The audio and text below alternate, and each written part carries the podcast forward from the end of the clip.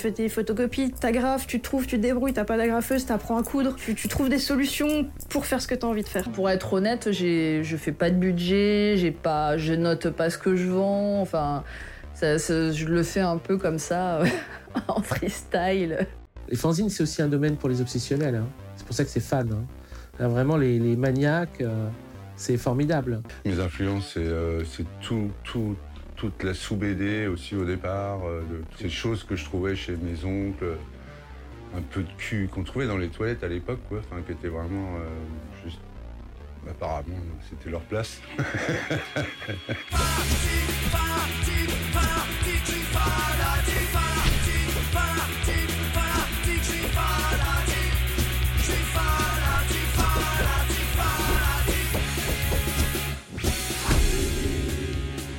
Bienvenue pour ce premier épisode de Fanzina, le podcast mensuel consacré à l'univers des fanzines en France, produit par Metro Beach et présenté par Guillaume Guardes. Le podcast va commencer par euh, diffuser une série de sujets de présentation de l'état des lieux du fanzina en France, en zoomant euh, sur l'actualité et euh, les événements intéressants. Puis nous diffuserons ensuite des épisodes thématiques consacrés à des sujets plus généraux, à des thématiques comme par exemple le fanzine média du mouvement punk, les undergraphistes, graphistes de l'underground ou encore euh, les nouvelles mues du fanzina. Dans l'immédiat, au sommaire de ce tout premier épisode daté du mois de mars 2023, nous vous proposons une visite au Havre, une autre visite à Marseille et quelques bons plans pour nous retrouver sur la route. Premier arrêt au port du Havre avec vue sur les cheminées des usines.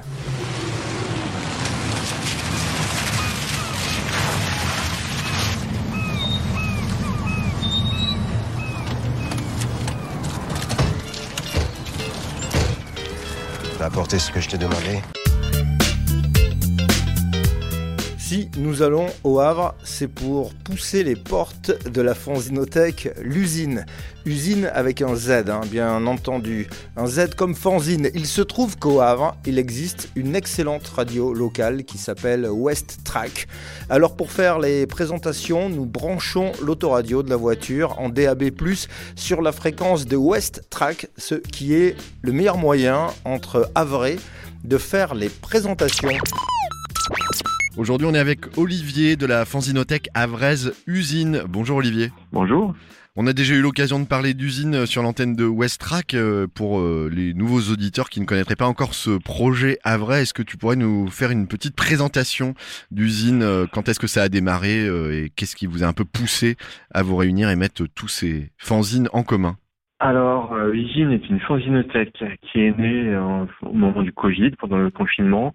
Euh, Zabou et moi-même avions euh, des fanzines chez nous parce que nous sommes des passionnés de fanzines et on s'est dit que ce serait intéressant de les mettre en commun et de les mettre à disposition des gens que ça intéressait. Donc c'est comme ça qu'est né le projet Usine. Et le 11 juin 2021, nous avons ouvert Usine à l'étage du bar Les Azous, en face euh, de la Galerne.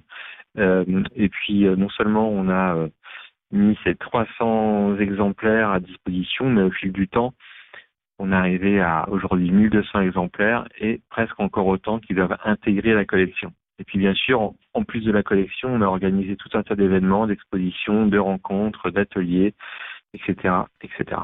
Alors le, le fanzine, on peut repréciser un petit peu pour nos auditeurs, euh, c'est une forme de magazine souvent photocopié, euh, très bien souvent artisanal, à parution euh, un petit peu chaotique qui euh, couvre euh, euh, différents champs. Vous avez on, a connu l'émergence du fanzine, enfin en tout cas moi je l'ai plutôt connu dans le milieu musical, il y avait beaucoup de fanzines musicales à mon époque, mais j'imagine que vous avez aussi, vous couvrez des champs très variés avec Usine? Alors oui, ça c'est une des spécificités de, du fanzina, c'est que ce sont des publications qui sont faites par des amateurs, donc euh, des gens comme vous et moi, qui s'adressent à des passionnés de tel ou tel sujet, et donc à partir de là, tous les sujets sont envisageables.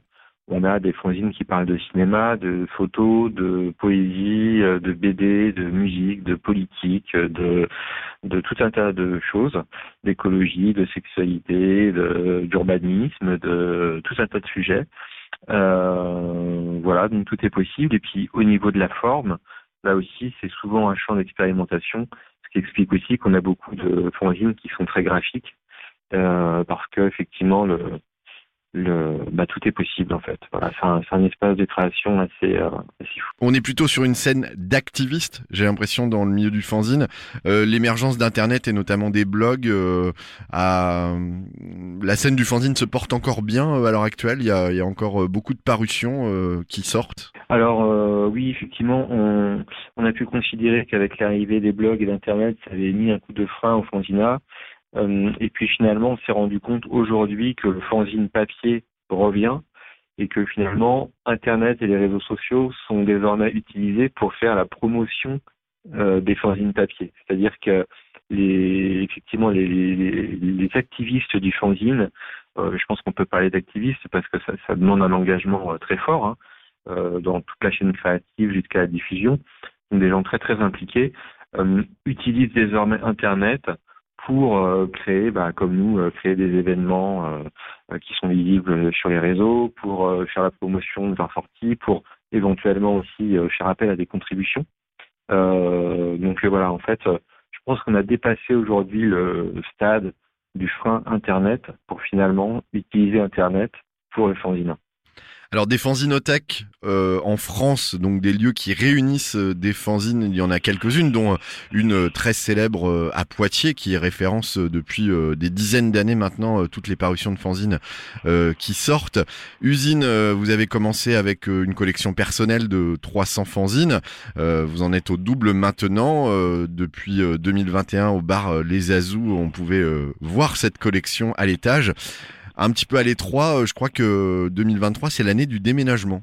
C'est ça, parce qu'en fait, on n'a pas, en fait, on n'a pas doublé le, la collection, on, on l'a même multiplié par quatre. Ah oui, d'accord. Et euh, donc effectivement, se, se, pose un problème de place parce que euh, l'espace que que les Azous nous avaient prêté devient maintenant euh, euh, trop exigu pour rajouter des fanzines, ce qui serait bien dommage parce qu'on a quand même récupéré de de, belles collections qu'on bah, qu'on aimerait mettre à disposition. ça serait vraiment dommage de ne de, pas le faire. Euh, donc voilà, là on en est à 1200 fanzines. Euh, je pense que d'ici un an, quand on aura tout catalogué intégré, on sera à peu près à 2000. Euh, voilà, donc la question du déménagement s'est effectivement posée. Et là, dans les jours qui viennent de se passer, on a effectivement enfin trouvé une solution, puisqu'on sera désormais dans des locaux qui s'appellent euh, l'étage. Alors l'étage, c'est juste au-dessus du lieu, hein, si je précise un endroit dont ça, on a... C'est vers, euh, voilà, c'est vers l'ancienne caserne de pompiers qui avait été rénovée là. Il y a un salon de tatouage, il y a des graphistes, il y a tout un tas de choses, il y a des locaux de répétition. Donc nous, ça nous plaît aussi d'être euh, dans un lieu où il se passe des choses. Et euh, voilà, on va d'ailleurs partager notre local avec le 329e, qui, qui est un collectif de, de musique électronique. Et effectivement, on est, on est très très content de, de s'inscrire dans cette dynamique-là. Ça sera, ça sera un nouvel envol pour pour Usine et euh, voilà. Donc on, on remercie aussi euh, bien entendu euh, les Azous qui nous ont permis de bah, de nous lancer en fait hein, et de permettre au projet d'exister. Puis on et on passe le bonjour à toutes les personnes de bah, de l'étage qui, qui nous permettent aujourd'hui de passer à la vitesse supérieure et d'augmenter notre notre collection. Voilà, entre autres. Merci beaucoup Olivier. Merci à vous.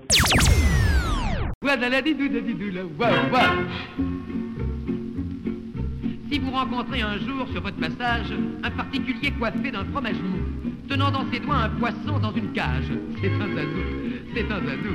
Si votre épicier vous dit j'ai du gruyère, mais malheureusement il ne reste que les trous, eh ben ne supposez pas qu'il fuit de la cafetière. Il est zazou, il est zazou, il y a des zazous dans mon quartier. Moi je suis déjà à moitié, un de ces jours ça vous prendra. Nous nous retrouvons à l'étage, au Havre, mais bel et bien à l'étage du bar Les Azous. C'est là où la fanzinothèque, l'usine, a été accueillie à sa création. Et c'est là où nous poursuivons la conversation avec Olivier et Zabou, les deux activistes à qui j'ai commencé par demander comment ils remplissent l'agenda culturel fort chargé du projet L'usine. Ben, on remplit l'agenda avec des envies de l'un et de l'autre et on essaie de faire en sorte qu'il y ait tout le temps euh, quelque chose à voir, quelque chose à entendre en gros, moi je dirais. Donc on, fait, on organise des expositions, euh, soit d'affiches, soit d'artistes. Par exemple, Chéri Bibi, lui, il avait apporté des maquettes des premiers, euh, des maquettes sous verre des premiers euh, fanzines et tout ça. Donc c'était super chouette de les avoir. Et on essaie de caler ça. On fait un gros événement par mois et puis euh, une permanence. Et donc euh, un gros événement, ça va être une exposition, une rencontre, une discussion, un échange. on fait une interview et puis voilà. Et puis on fait un vernissage et une expo. Donc les gens viennent relativement facilement. Euh, Il y a des fois on a dû insister un peu, mais finalement ça s'est quand même fait, donc c'était plutôt chouette. Une fois on avait fait une thématique aussi, euh, on a réfléchi euh, autour du printemps. Donc on avait invité cette demoiselle de Berlin dont j'ai oublié le nom aussi parce que hop, mais ça va me revenir, qui faisait un fanzine sur le, les plantes, les, les, les- pousses, comment faire des pousses, etc. On avait fait un troc de pousses. On a fait venir une artiste du- de Rouen qui, s'a- qui avait fait des, superbes peintures euh, euh, végétales. Et puis, qu'est-ce qu'on a fait d'autre aussi? On a fait venir une nana qui fait du, catering euh, végétal. Donc ça faisait un gros événement, un gros combo sur le printemps, c'était pas mal. C'était aux Azous, l'après-midi, on avait ouvert exceptionnellement l'après-midi. Et puis c'était chouette. Et oui, ça devait être sans aucun doute très chouette. Et on peut préciser que l'artiste de Berlin, c'est Juliette Pâtissier, l'artiste de Rouen, euh, c'est Louisa Mouche, et le catering végétal était préparé par la Véronique. C'est dit. Et dans une autre esthétique, comme ils ont euh, organisé une soirée spéciale On a faim, le fanzine de Rouen animé par euh, Jean-Pierre Levaret dans les années 80 et 90, j'ai demandé à Olivier et Zabou qu'ils nous racontent un peu ça. On avait fait des panneaux avec des affiches des couvertures, et puis euh, Jean-Pierre il est venu en bagnole, je crois, de Rouen, et euh, voilà, on a fait une interview, une discussion. C'était vraiment euh, un truc qui nous tenait à cœur. Euh, ça tenait à cœur, je pense, à Zabou parce que c'est un fanzine de référence. Et moi, ça me tenait à cœur euh, aussi euh, très intimement parce que je pense que je peux dire sans mentir que le fanzine On a faim a changé ma vie. Moi, j'ai découvert On a faim à mon premier concert punk à 16 ans dans la campagne iséroise. Voilà, j'avais 10 balles dans la poche une fois avoir payé l'entrée du concert. Le seul truc que je pouvais m'acheter, c'était le fanzine On a faim. Je ne savais pas ce qu'était un fanzine. J'étais au milieu de, de- de rien entre Lyon et Grenoble. Et c'est On a faim qui a été mon premier fanzine. Et là, j'ai découvert euh, tout un univers euh, politique, euh, musical, euh, fanzinesque qui, qui m'a suivi jusqu'à aujourd'hui. C'était quoi le, le, le groupe, les artistes musicaux? Alors, à alors sur ce concert, c'était les Skinny Boys et Désert Culturel. Voilà. Donc c'était euh, le- voilà, c'était ça le concert. Et effectivement, quand je dis ça a changé ma vie, effectivement, ça. Deux mois après, je faisais mon premier fanzine et, euh, et, et je plongeais dans le rock alternatif. Voilà. les, les 10 francs les mieux investis de ta vie. quoi. Je pense. je pense vraiment.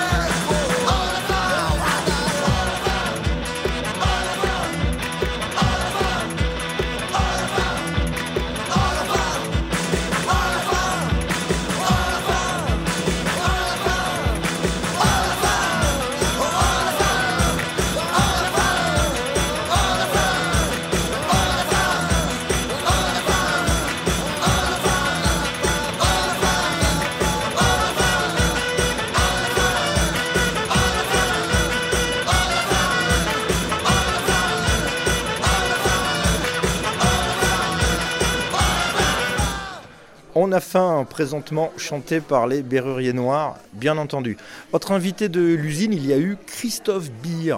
Comment ne pas demander à Zabou quel souvenir lui a laissé cette soirée avec le maître Beer Très per- personnage très intéressant, très, très croustillant et voilà, très frais, on va dire, avec toutes ces petites histoires, ces anecdotes qu'il raconte comme ça.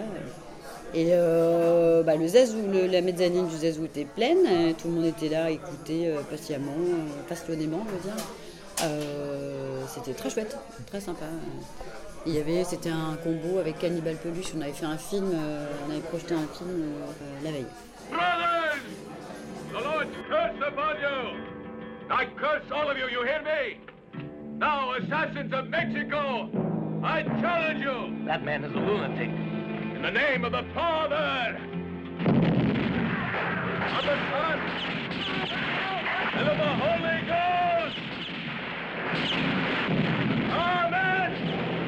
Ces explosions mexicaines révolutionnaires, ce sont celles que l'on entend dans le film El Chuncho, projeté par l'usine au Havre à l'occasion de la venue de Daniel du fanzine Chéri Bibi. Et en ce qui concerne Cannibal Peluche, l'association du Havre que Zabou a mentionné, très bon jeu de mots, hein, c'est le collectif des éditeurs du remarquable fanzine de Cinéma Bis Cannibal. On les salue et on espère pouvoir aller à leur rencontre dans un futur proche. Dans l'attente, on poursuit avec Olivier de l'usine pour évoquer l'expo Maccabée et aussi pour envisager le futur immédiat. Bah, Maccabée, ça a été fait par euh, Dédé Maccabée et par Riri. Un délire graphique euh, assez atypique, je trouve, euh, dans, le microcosme de l'époque. Et il se trouve qu'effectivement, cette fine équipe a très très largement fourni des, des affiches pour l'association les Baroques. C'est notre premier, premier événement euh, dans nos nouveaux locaux. Mais je me projette quand même et je vois que vous n'avez pas vocation à travailler tout seul, puisque je vois des co-organisations de- du partenariat. Alors là, ça va nous, ça va nous renvoyer euh, au printemps, mais euh, vous travaillez notamment avec une grosse structure culturelle euh, locale. Là, je vois ultra cool avec le Tetris. Oui, avec Usine, on a dès le départ fait le choix de ne pas rester seul. Parce que c'est aussi ça, enfin je pense que ça correspond à notre vision du, du fanzine. Euh, Il y a beaucoup de gens qui font des fanzines, euh, pas forcément dans ce but avoué, mais qui est de, rencontrer d'autres personnes, de parler à d'autres personnes à qui on ne serait jamais allé parler, que ce soit un groupe de musique, un, cinéaste, un, artiste quelconque, quelqu'un qui fait des trucs. Et voilà, le, le fanzine est un prétexte à la rencontre. Euh, pour nous, on prolonge ça aussi dans notre euh, expérience euh, de fanzinothèque, c'est-à-dire que la fanzinothèque usine est aussi un prétexte à organiser des choses avec d'autres structures. C'est vachement plus sympa parce qu'on croise le public, on mélange tout ça, on sort de ce qui pourrait devenir un sectarisme aussi, et puis on, se confronte à d'autres lieux, à d'autres euh, façons de fonctionner, etc. Et, et voilà, on est aussi des fois un petit peu invité dans d'autres lieux, donc c'est agréable aussi. Donc là, vous allez vous retrouver à parler football hein, euh, au printemps. C'est ça, Fanzine Ultra, donc euh, vraiment un, un milieu très spécifique du, du football, qui n'est pas forcément représentatif de, de ce qu'on a pu voir dans le dernier mondial de foot euh, à la télé. C'est vraiment un, un autre football. Et euh, voilà, donc c'est aussi ça qui nous intéresse, c'est d'aller creuser dans les marges et de, de s'acoquiner avec des gens qui, euh, qui eux-mêmes sont dans, dans des alternatives, dans des constructions euh, euh, pas très très particulières de contre-culture.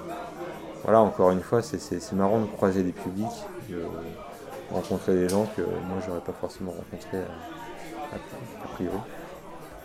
Les ateliers Tifo, là, c'est les ultras euh, du Havre qui supportent le. C'est ça, c'est les ultras du hack Ouais. donc, qui vont euh, du coup euh, proposer ça. c'est aussi c'est un truc intéressant on- on- parce qu'on est dans du do it yourself, on est dans du bricolage, on est dans de la fabrication artisanale par des passionnés.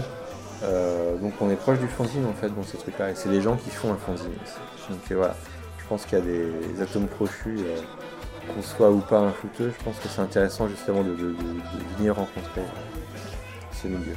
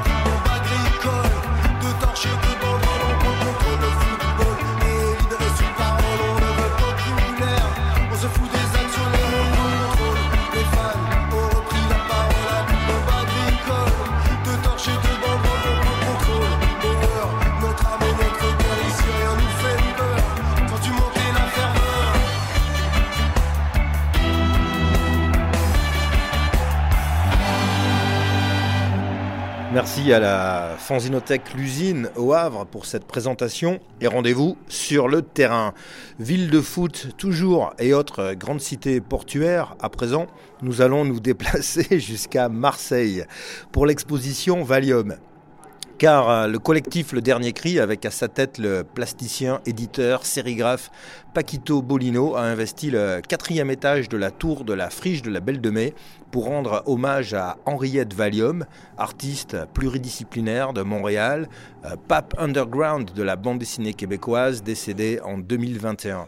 Henriette Valium avait commencé à être diffusée en France dans des euh, publications du début des années 90, telles que Hello Happy Taxpayers euh, à Bordeaux ou Sortez la chienne à Lille peu connu du, grand public, Henriette Valium a marqué, il a influencé une grande quantité de producteurs de graphzines, mais aussi d'amateurs de ce que le dernier cri appelle des productions graphiques atypiques. Alors la visite, euh, une petite partie de la visite, hein, est assurée par Paquito Bolino euh, en personne. C'est lui qui accueille la presse, euh, même si son discours inaugural est interrompu d'entrée de jeu par la perceuse, la perceuse qui s'acharne à fixer les dernières œuvres sur les murs de béton. Allez, on se dépêche, Paquito Bolino nous attend. Ah C'est vous la presse? Bonjour. J'entends tout le monde. C'est bon, il y a tout le monde? Je ne parlerai qu'une fois. Après, je parle en québécois. Si vous comprenez le québécois, ça ira bien. Sinon, tant pis pour vous. hein. C'est bon? Tout le monde est là, tout le monde est prêt? Que la partie commence.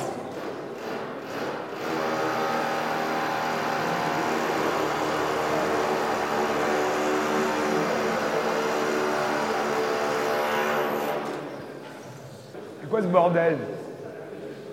Bon voilà, donc euh, bienvenue euh, à l'Expo du Valium pour toujours. C'est une drogue indispensable, surtout à notre époque, surtout quand il s'agit d'Ariette Valium. Ariette Valium, c'était un auteur de bande dessinée au départ, québécois, qui est mort il y a un an et demi. Et toute sa vie, euh, il a fait de la BD euh, alternative, il s'est auto-édité, il a fait de la peinture, il a fait de la musique, il a fait des vidéos. Et euh, donc l'exposition, ben, c'est une espèce de rétrospective sur toute sa vie et toute son œuvre. Et il y a aussi au sein de l'exposition, le dernier endroit où il a vécu, c'est un garage. Il n'avait pas d'argent, il était vraiment dans une situation assez extrême.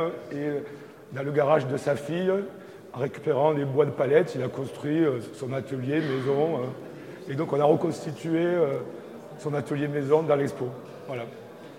Alors graphiquement, au départ, vous allez voir, l'expo se lit dans un ordre chronologique. Ça commence avec ses premières bandes dessinées, où ça ressemblait plus à du crumb. C'est un, petit peu un mélange de crumb euh, et de la culture punk. Il faisait au, début donc des, petits comics qu'il éditait. Il faisait aussi des affiches euh, en sérigraphie pour des salles de concert alternatives. Donc il a fait euh, des visuels pour des, groupes comme Harry Rollins, je ne sais rien, Button Surfer. En fait, toute la scène de noise américaine des, années 80-90, quoi. Donc il y a aussi dans l'expo quelques affiches qu'il avait fait à l'époque. Et euh, après, euh, il a travaillé euh, du collage, plus dans l'esprit de Hans Belmer, donc c'est un mélange entre Robert Crumb et Hans Belmer, on va dire.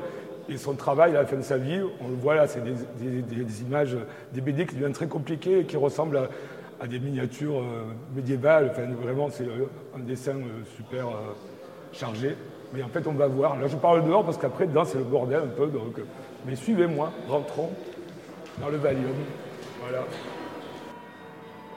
En fait, il faut, après, il faut tout lire. Il faut prendre le temps de lire euh, toutes les histoires. Le mur qu'il y a ici, c'est. euh, J'ai demandé euh, à des auteurs de faire un hommage à Valium.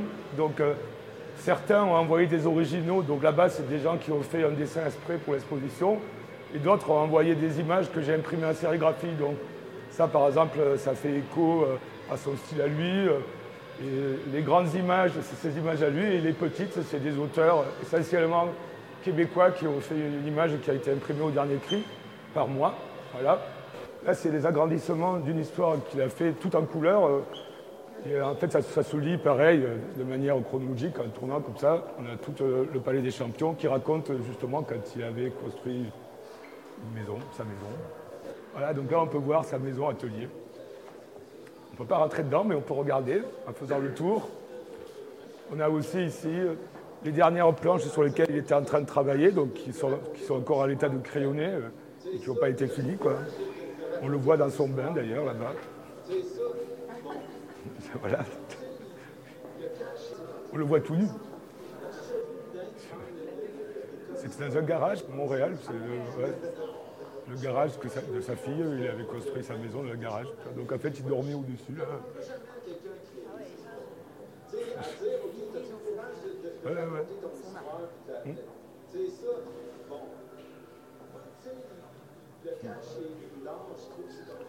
Alors, et- ici, il y a aussi euh, une vitrine, des vitrines avec des originaux. Donc là, on a un exemple des BD en noir et blanc, des collages euh, qui faisaient des pochettes de disques. Sinon, là, il y a quelques-unes des, des BD euh, qui sont sorties avec lui. Quoi. La dernière, la plus grosse, c'est euh, l'association Les Éditeurs de Paris qui l'avait sortie, où c'était une compilation de presque 20 ans de travail. Quoi. Les grands formats comme ça, c'est lui qui les imprimait en sérigraphie et qui les pliait, qui les agrafait, comme on fait au dernier cri. Ça, c'est une autre série donc, euh, qu'on avait imprimée à l'époque au dernier cri.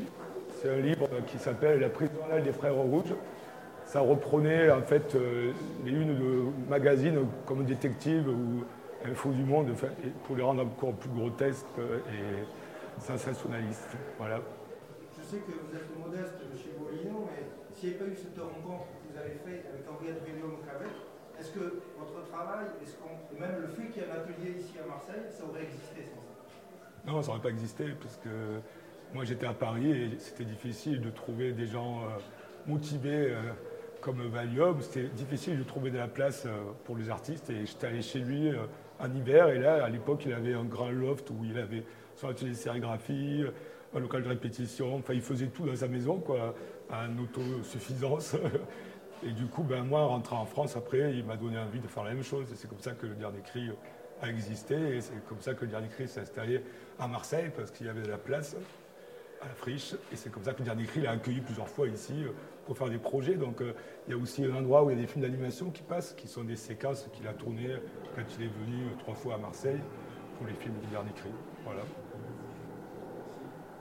Rien. On peut aller voir les vidéos si vous voulez, les films d'animation. En fait, il faut revenir plusieurs fois si on veut comprendre ce que c'est l'effet magique du Valium. Ou pas.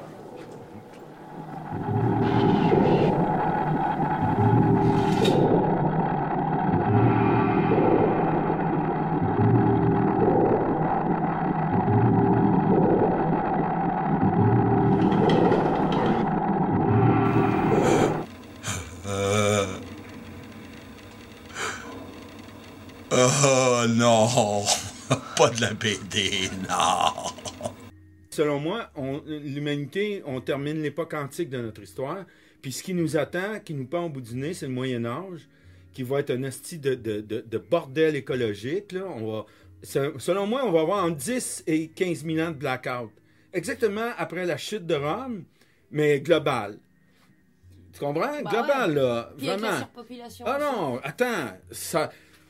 Moi, à mesure que les coraux diminuent dans l'océan, le prix de la Joconde baisse. Non, ça vaudra plus rien. Moi, mon fils me dit, ah, ça va valoir de l'argent, mais que tu meurs. J'ai dit, non, non. J'ai dit, moi, mais que je crève, là, dans- ce qui va valoir de l'argent, c'est un verre d'eau potable. Une carotte mangeable. C'est ça. Il va nous rester nos pneus à manger de troc. Non, on sera mort, je pense. Non, non, non, on va le vivre. On va cuire comme des poulets. C'est exponentiel. Tu vois la courbe des températures. ça, on va cuire. On va cuire. Je te jure, ça sera pas drôle. Pourquoi fais-je encore de la bande dessinée? ouais.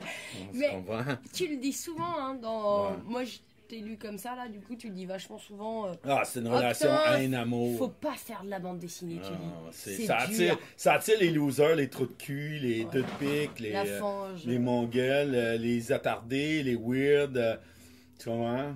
Mais en même temps, en tout cas. En tout cas, c'est ce qui te plaît. Mais c'est plus que de la bande dessinée. Ouais. Ben moi, ce qu'on Ah. m'a dit, c'était que j'étais. C'est de la peinture. C'était, de la, c'était de la peinture de certains sens, comme des enlumineux.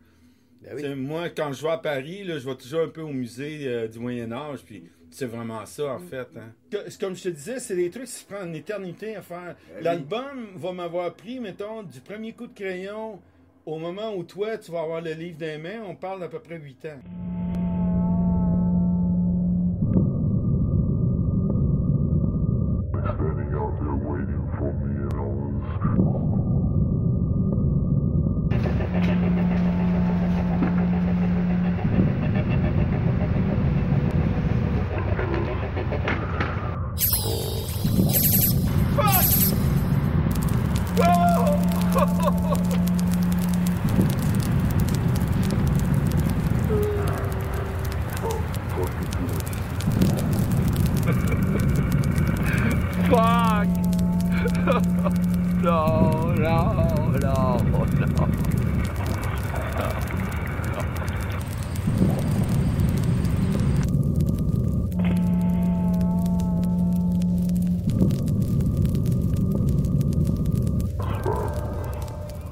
Merci, merci Paquito Bolino pour cette petite visite et pour avoir organisé de main de maître la mise en espace de cet hommage.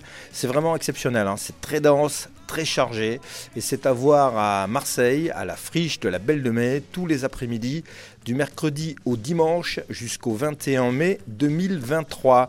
Et on enchaîne avec d'autres dates à continuer à noter sur euh, son agenda. Ce sont des événements liés à des diffusions du film documentaire Fanzina.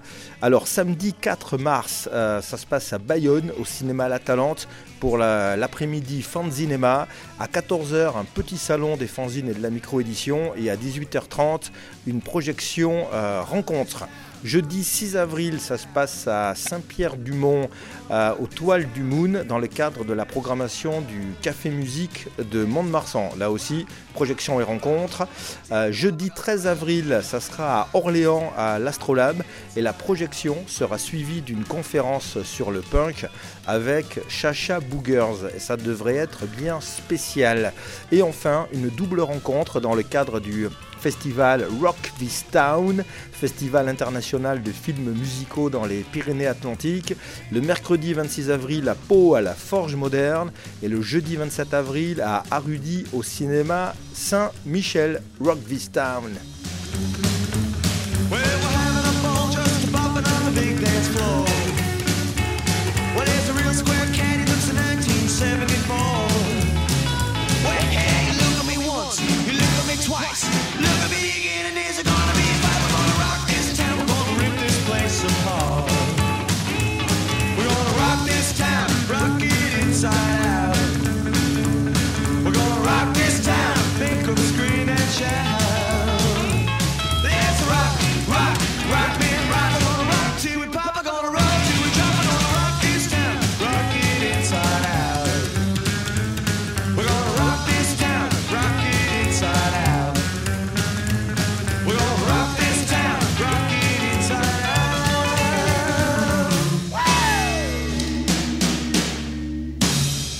Merci aux Stray Cats d'avoir un peu rocké cette ville. Merci à Olivier Zabou au Havre, ainsi qu'à Mathieu de Westrac. Et pour Marseille, merci à Laure et Paquito Bolino. Merci à Alexandra de Microsiphon et au Mokoto à Mulhouse pour m'avoir accueilli le temps d'enregistrer cet épisode. Si vous avez apprécié le podcast, n'hésitez pas à le partager. Le bouche à oreille est notre principal canal de diffusion. Vous pouvez aussi noter hein, ce podcast sur votre appli de lecture ou lui mettre des commentaires. Ils seront lus et on en tiendra compte. Euh, à bientôt. Vous pouvez euh, vous rendre sur notre site euh, fanzina.fr. Vous y trouverez tous les crédits, les infos complémentaires, les liens, les coordonnées, les dates des événements pour nous retrouver. Et merci beaucoup d'avoir écouté ce premier épisode du podcast Fanzina, un podcast consacré à l'univers des fanzines, produit par Metro Beach et présenté par Guillaume Guardès.